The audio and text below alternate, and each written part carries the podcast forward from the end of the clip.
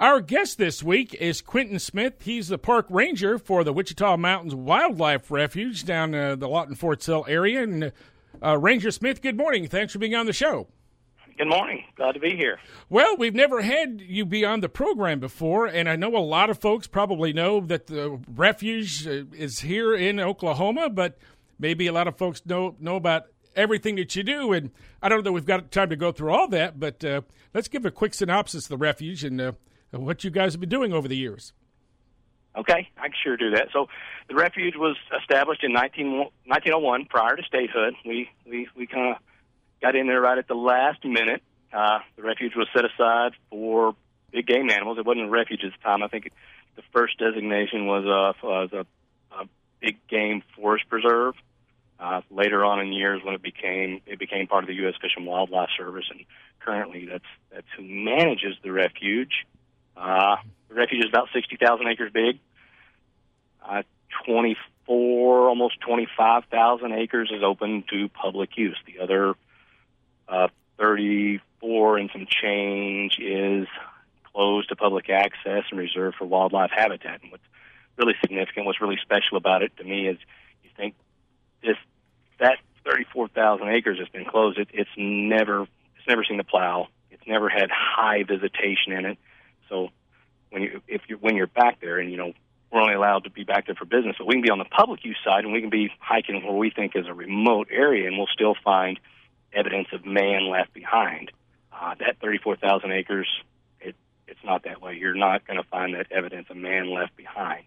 Uh, but other, other parts that are really significant about that is even when you're on the fence lines of that area, the vegetation just across the fence is different than what it is on the refuge, and that's because it's been na- it's been managed for that natural state since before the land was settled. So yeah, pretty much unspoiled. Uh, unspoiled. It's yeah. very pristine. It's very pristine, and it, it you know, and it, it, it's it's a treasured value for the for the American people and for the people in the state of Oklahoma.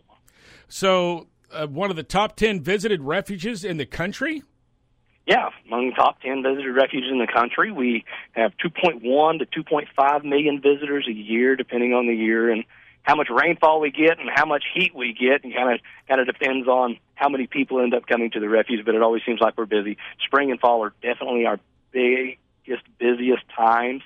Uh, probably the most popular activity for the refuge is hiking. We have a large hiking community. We have people that, not just local or just the state of Oklahoma, we have hiking groups that are coming out of Kansas and down into Texas and the Dallas-Fort Worth area that are coming up. So it, it, it's a limited resource that, you know, if you're here on a really busy weekend, sometimes the parking's not enough where you want to be. So if there's not enough parking in the area that you're coming to, bounce out to another area and use it. You know, parking off the pavement, in the grasses, all those kind of things are really frowned upon. So we'd ask you, you know, if you're, you're out here to come come out to hiking and there's not a spot, you move to another one. We'll, they'll, they'll, some, some place will be able to facilitate you. Some of the other really big attractions to the to the refuge are definitely Mount Scott or just the wildlife observation. We have we have paved roads throughout uh, that you can see wildlife. Wildlife photography, we, we that's sure a big increase right now. Wildlife and, and landscape photography, we're seeing a lot more folks get involved in that. That's really that's really low impact to us. Uh, and I don't it, it, I do it myself. I really enjoy the photography aspect of the refuge myself. Let's talk about now, are there, is there a cost associated with some of these activities, or is it all free? Or admission? No, so uh, the refuge currently, there's not an entrance fee. There's not a fee to go hiking. The only fees that you pay on the refuge is if you're going to be in the campground camping overnight, or if you are one of the lucky ones that get uh, a backcountry permit. All those permits you can find, or all those uh, camping sites you can find on Recreation dot gov, and one hundred percent of our camping, whether it's Doors Campground, Public Campground, or the backcountry camping, is done through Recreation dot gov. And I, I know I repeat that. We transitioned that just here about two years ago, and it, it still have some folks that come in wanting to do the first come, first serve, and we just don't offer it anymore. So when you say backcountry hiking, for those of us that don't know exactly what that is, okay. What is it? Yeah. So backcountry camping. So we have one area on the refuge that is ear tagged for backcountry camping. Backcountry camping, it's it's a limited it's a limited resource. They'll allow ten people at a time. You put your backpack on your back and you hike out about a mile and a half to where the designated area starts, and you're allowed to camp within that designated area. Uh, there's no campfires allowed in there. There's no picnic tables. Uh, we truly encourage people. I mean, it's a leave no trace area. So we the evidence that, that any camper or any hiker has ever been through there, we we hope we don't ever see that. All right. So uh, they they camp overnight if they, they want. They camp or? overnight. They, what, so what what you get with that is you get a uh, two night, three day permit, it, and permits run Friday night, Saturday night, out on Sunday, or a Monday night, Tuesday night, out on Wednesday. Uh, now, those are in high demand. If you're not booking it three months in advance, you will not get a permit. So uh, it's good that people are able to use that and take advantage of that. Oh, yeah. No, and there's and there's not much, you know, I, I haven't done a whole lot of research, but at least this this geographical area, this, this is the only backcountry camping that I know of. You know, you've got some out at Grand Canyon. Uh, there may be some uh, somewhere down around Texas. I've heard. I can't even remember the name of the place. But anyway, it, it is a limited resource for this geographical area for sure. Also, you offer rock climbing, which is a, I think that's a growing sport. Rock climbing, rock climbing has been growing over the years. Uh, rock climbing's been a staple here. Uh, I guess, I guess, twenties or thirties. Some people started climbing out here and been climbing ever since. Uh, you know, we we we have designated. There's several designated routes. Uh, there's some resources for it here at our visitor center. There's a there's a nature store here that has some guides that will help people get started and sh- showing them where the routes are. There's some easily accessible routes, you know, and then there's some routes that are that are two or three mile hike in to to find the routes. Uh, there's the Wichita Mountains Climbing Coalition is a really good resource for getting into climbing, and there's some climbing gyms up around Oklahoma City and Tulsa that, that also offer some, some intro-level climbing stuff. So, uh, and even mountain biking, got the that opportunity mountain, too. Yeah, mountain biking, yes. We have one mountain biking trail around the base of Mount Scott, and this mountain biking trail, it's a, it's a two-track road that we use for for management purposes, but we do allow bicycles on that one trail only. Now, just across the fence, our neighbors, Medicine Park and the city of Lawton, have several mountain biking trails over there that are some pretty challenging mountain bike trails. I've got, I've got, I've, I've hit the ground several times over on those. So, you know, if you want an easy ride, our, our, our maintenance road around the base of Mount Scott on the refuge, or just right off the refuge, our neighbors, the city of Lawton and Medicine Park, has some great uh, mountain biking trails. We wanted to uh, call attention to uh, one reason. Another reason we wanted to have you on the show was uh, coming up this next week. It's a big uh, kind of a national holiday for, for national parks. Yeah, yeah, it is. It is. It is. It's, so the event is going to be September twenty-fourth. It's National Public Lands Day. National Public Lands Day is the largest volunteer day on public lands throughout the United States. So, uh, Each, many of the public lands, whether it's, it's a national park, a refuge, or even your city parks, will be establishing these events all over the nation. Uh, everybody's event's going to look different. And it's a, it's a day of volunteerism. It's a day of giving back. Uh, ours, we've we've we've got a trash to treasures, uh, uh, trash to treasures theme. So what what what that is is you'll come into the visitor center at nine o'clock that morning. Check in with us. We'll have you fill out some paperwork and give you some give you some equipment and assign you an area. Once you've got your area assigned, you'll you'll go and pick up trash off that area. Then bring that trash back to us, and we're giving out treasures. We're giving out prizes. We're going to have a T-shirt. Uh, we're encouraging groups to participate. So there's I think there's five different trophies that we're giving out. We're giving out a trophy for the most trash collected by a team, oddest objects collected by a team, the most recyclables collected, uh, largest team participation, and then whatever team shows up with the biggest amount of team spirit will get a trophy. That, got some really cool trophies that go along with that. I'm curious uh, to find out what some of the items that have been found over the years. As far as so over about the, the years, some of the yeah. some of the stuff. Is, so we found, it, you know, we're a wildlife refuge, and we I have an amazing volunteer corps. I've got volunteers that are out here every day of the week doing all kinds of jobs. So sometimes when these when these big events come up, we the odd items that show up, I, I, it's amazing to me that they can show up at all because of the core that I've got does do such a good job. But when you have so many people on the landscape getting in so deep, you find some really odd things. So uh, I think in two thousand nineteen, we found a forty-two inch big screen T V off of a road edge. We found a printer, like a like your household printer. Somebody had thrown over a dam. A computer printer, like? Yeah. Yeah, a computer printer, like. And then, you know, somebody lost a, a tire a few hundred yards out in the prairie. And those are really kind of the oddest things. Now, there's some, you know, if you, if you, yeah, yeah, there's some, that's about, those are about the oddest things we found. I, nothing, nothing too crazy in that era. Yeah, but uh, it's mostly litter that uh, has uh, managed to uh, hang around for a little bit. Maybe some of the volunteers don't find or So, yeah, stuff so, like that. Not just that, you know, when you when we've got large events like this, we've already got one hundred seventy folks pre-registered. So this this year is, is shaping up to be the largest year that, that I can remember in the fifteen that I've been here. twenty nineteen was the last time we had held the event. I think we had one hundred twelve people then. When you've got that many people covering covering the areas, and you know, you're kind of going through it with a fine-tooth comb, you know, the uh, you're you're hitting all the trails, you're hitting all the dams, and some of those.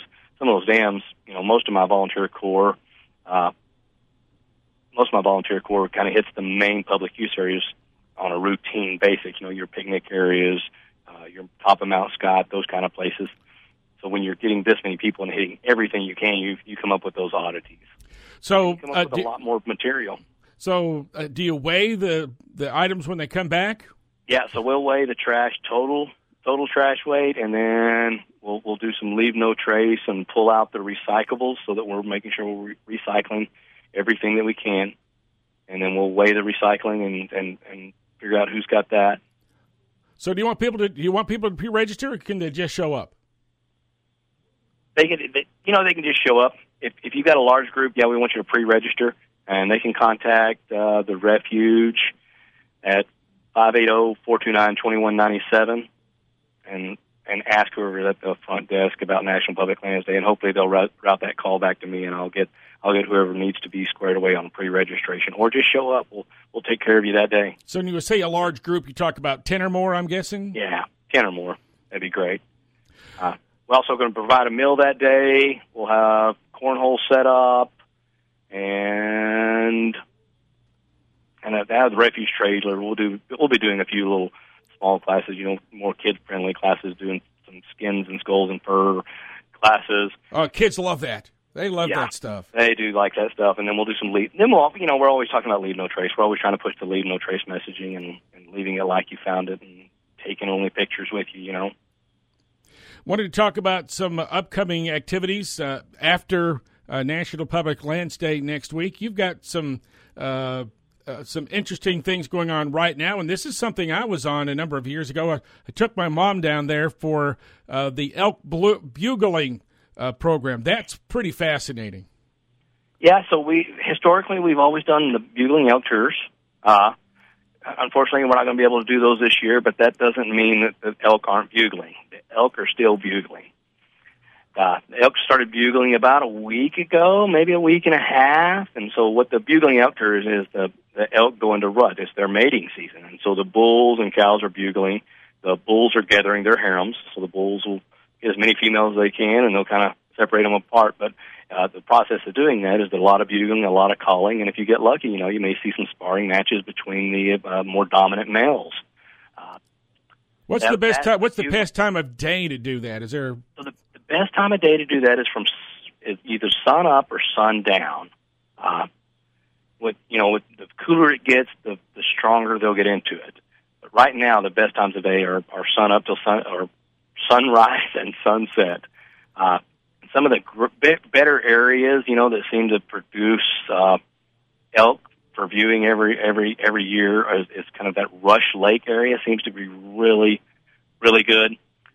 a lot of times right here in the visitor center parking lot, looking back to the north is, is pretty productive. And then getting further out west, you know, it, that what those western edges, less people make the make the drive all the way to the west end, and so making that making that westerly drive, and when you get here, it's kind of stop, kind of stop, turn, turn your engine off, roll down your windows, or even take a step and take a short hike. You're going to see those. Uh, you're going to hear the animals for sure, whether or not you get the opportunity to see one at that. Depends, you know, their wildlife. We can't guarantee that. Right. Uh, take binoculars for sure. Yeah, take binoculars. Take your cameras. Always want to promote the opportunity to get some good wildlife uh, photography opportunities. And and some people bring homemade uh, bugling tools that they can use to maybe get a response. Yeah, we we don't really. Oh, uh, you know, we don't encourage that at all. Okay. And, and, I, and I can explain it. It's pretty easy. Uh, if we've got a bull or a cow and they're in the middle of their rut and they're chasing males or they're chasing females and they're responding to us with this fake call, they're wasting time and resources and energy on chasing a fake call as opposed to doing their business of finding a mate. So, plus, it could be a little bit dangerous, I guess, I would imagine, if they were close enough. It could be a little bit dangerous. You know, we're we're a wildlife refuge, so we're always we're always pushing to maximize what our wildlife, you know, maximize the, their potential for success. So, you know, if we're if we're distracting them and discouraging them from from from getting the right mate, uh, pulling them to our calls, we're kind of doing them injustice. Yeah, that makes sense. Uh, also, a fall foliage tour will be coming up shortly. I, I don't know if we're going to be able to do the fall foliage tours. A lot of the tours, uh, you know, cramming thirty people on a bus. This, and, and the, you know, kind of the, you know, just coming out of the pandemic, we're still, we're still, we're still leery about doing that. We're, we're in discussions about it, but we haven't set, we haven't set that yet. So we're, we're still holding off on most right. of our tours right. at this time. So not tours, but uh, certainly there's going to be a chi- time when the leaves will change, and you invite people to come on down and enjoy that. Yeah, yeah. So towards the end of October, we should start seeing some color changes. Uh, usually Travel Oklahoma, Oklahoma Tourism, they kind of keep tabs on everywhere around the state. It, it's starting to go through that fall foliage and try to hit the peaks. But typically for us, it's around the end of October we're starting to see lots of colors. You know, the severe drought that we had and that we're currently in, it's going to change the dynamics of what we normally see for fall foliage in this area because some of our trees have already turned because of just because of the drought conditions. So it's going to be an interesting fall foliage this year for us due to the drought conditions that we're currently having. I know from time to time you have some prescribed burns uh, at the refuge and you try to get the word out when those happen. So uh, talk yeah. about the, the, the, the logic behind the prescribed burns. Yeah, so... so the refuge is always looking at, at prescribed burns throughout the year, and the reason that we're doing that is is when you when you look when you when you you're looking at natural fire cycles on eco, on ecosystems, and so when you look at the refuge, you take a tree and you core it, or you, you look at the rings, and from that core and those rings, you can see when natural fire actually came through an ecosystem, and for the refuge here, it's somewhere between three and seven years natural fire would move through the refuge. And, you know, it's dating back prior to prior to man's interruption to the landscape. So we're trying to establish a natural fire cycle for some, somewhere in between every three and seven years. So the refuge is broke down into what we call burn units. And each of those burn units, are we try to get them burned every three to seven years. That doesn't always happen. Anytime we're looking at a burn, you know, our, our, our biggest concern is what making sure that we're going to be able to do that burn safely and successfully. So if, if even though it may have been five or seven years since an area got burned, if the conditions aren't right and we can't do that burn safely without posing a threat to our employees or posing a threat to private landowners or to the public, then that burn doesn't happen. So making sure the prescriptions are right on those burns is, is, is always first and foremost, and that's why it's not always easy to say, you know, we're going to burn around Doris Campground at this time and we're going to close it for reservations. We don't always know when that opportunity is going to arise. So uh, anytime you're coming to the refuge, it's a good idea to check the website, check our Facebook post. We do keep those updated, you know, to the minute that we know those things are going to happen, so the public has as much lead time as we do uh, to make those happen. And usually we do press releases that we're looking at doing a prescribed burn in, in a week or two weeks or even a month out. Uh, whether or not that's going to end up coming true, we just it depends on what the weather's giving us on those days that we're trying to get it done. Wichita Mountains Wildlife Refuge Facebook page would be the best way to uh, find out a lot of that information. Yes, sir. Yes, sir. We hadn't talked much about uh, fishing.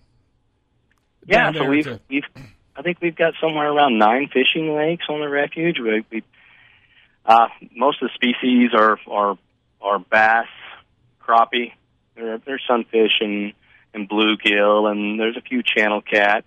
Uh, some of the lakes, I know Lake Elmer Thomas is a really popular bass fishing lake, and then all the way on the west end, French Lake is is a really good uh, crappie fishing lake. Without those those lakes, it, it, I always get people coming in the visitor center and asking me, well, where's the best place to catch fish, and where's the best place to catch fish? And I honestly, it's like any lake that you've fished in your life or any pond you've fished in your life. Once you learn that lake and learn how to fish it, you'll be successful. Just got to got to get here and get started to, to have success.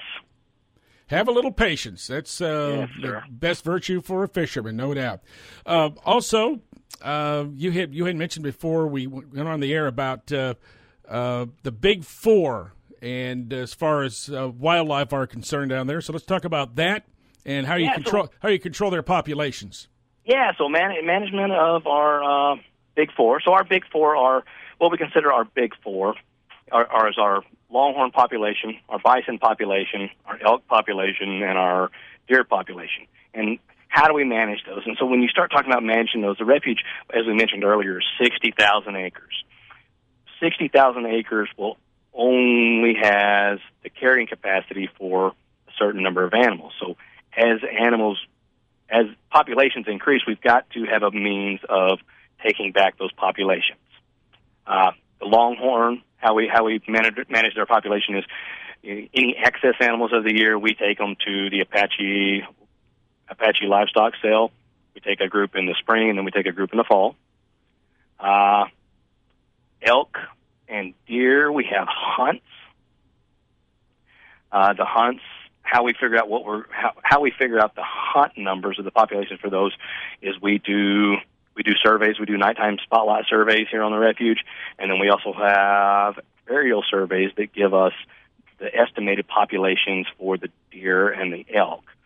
Uh, after we get those estimated populations, that kind of gives us the harvest number that we want each year for those. And uh, you t- and you have uh, people register in advance. Uh, for those, and always a lot yeah. more applicants come in than you have room for. Oh yeah, definitely. So we it's a lottery drawn hunt. The elk is a is a lottery drawn hunt, and the deer is a lottery drawn hunt. Those those are managed in cooperation with the Oklahoma Department of Wildlife Conservation. So you can visit the O D W C uh, website. I think it's wildlife department dot com.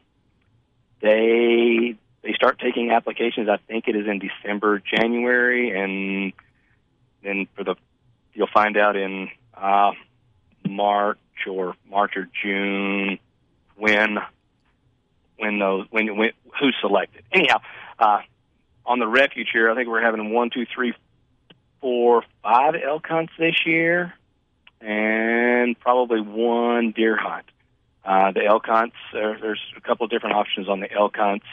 Elk hunts, you can have a walk-in hunt where you're walking in, or you have what we call our traditional hunts, to where we have have you have the area have the refuge broke down into different areas, and you would load in the back of a pickup with a with a hunt leader and nine other guys, and we would take you out and more or less drop you off in a four or five thousand acre unit, and you'd go harvest your animal and bring it back. A lot to do. At, uh, yeah, the deer. Yeah. Deer done the, yeah, so the deer are done the same way as the elk with the lottery drawing and and the different options for for, for hunts. And then the bison. The bison, we, we've we've started managing those a little different. Bison, bison management has, has come a long way uh, just in the time I've been here at the refuge. I've been at the refuge for about fifteen years now. Uh, so bison management, So you gotta kind of gotta. I want to take you back a little bit. So, uh, you know, there used to be millions of bison that roamed throughout North America, and you take that millions of bison and you reduce that population down to about about a thousand right at the turn of the century. You lose a lot of D N A. You lose a lot of alleles. You lose a lot of diversity, genetic diversity. Uh, currently, all of the Department of Interior herds and our herd here on the refuge has what they call a pit tag. That pit tag is a, it has the genetic coding of that animal that is in its ear. Or the pit tag goes in the animal's ear and it has its genetic coding on it.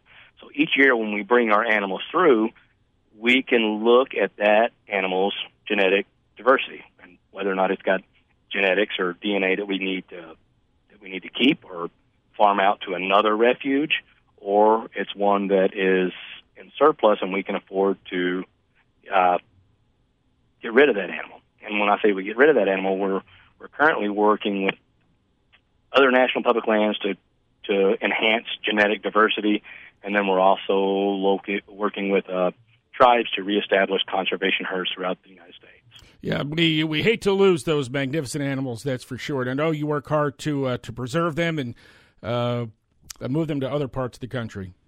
Yeah, no, the bison populations are doing well now, and now it's I think the, the, the heavy lift on that is over now, making sure that we're keeping genetic diversity and pure genetics intact is where, where management's kind of going to now. Quinton Smith is a park ranger at the Wichita Mountains Wildlife Refuge. Uh, Quinton, we thank you for your time today, and uh, good luck, uh, and uh, we hope to see you soon. All right, well, thank you. We, we appreciate it, and see everybody when you get here.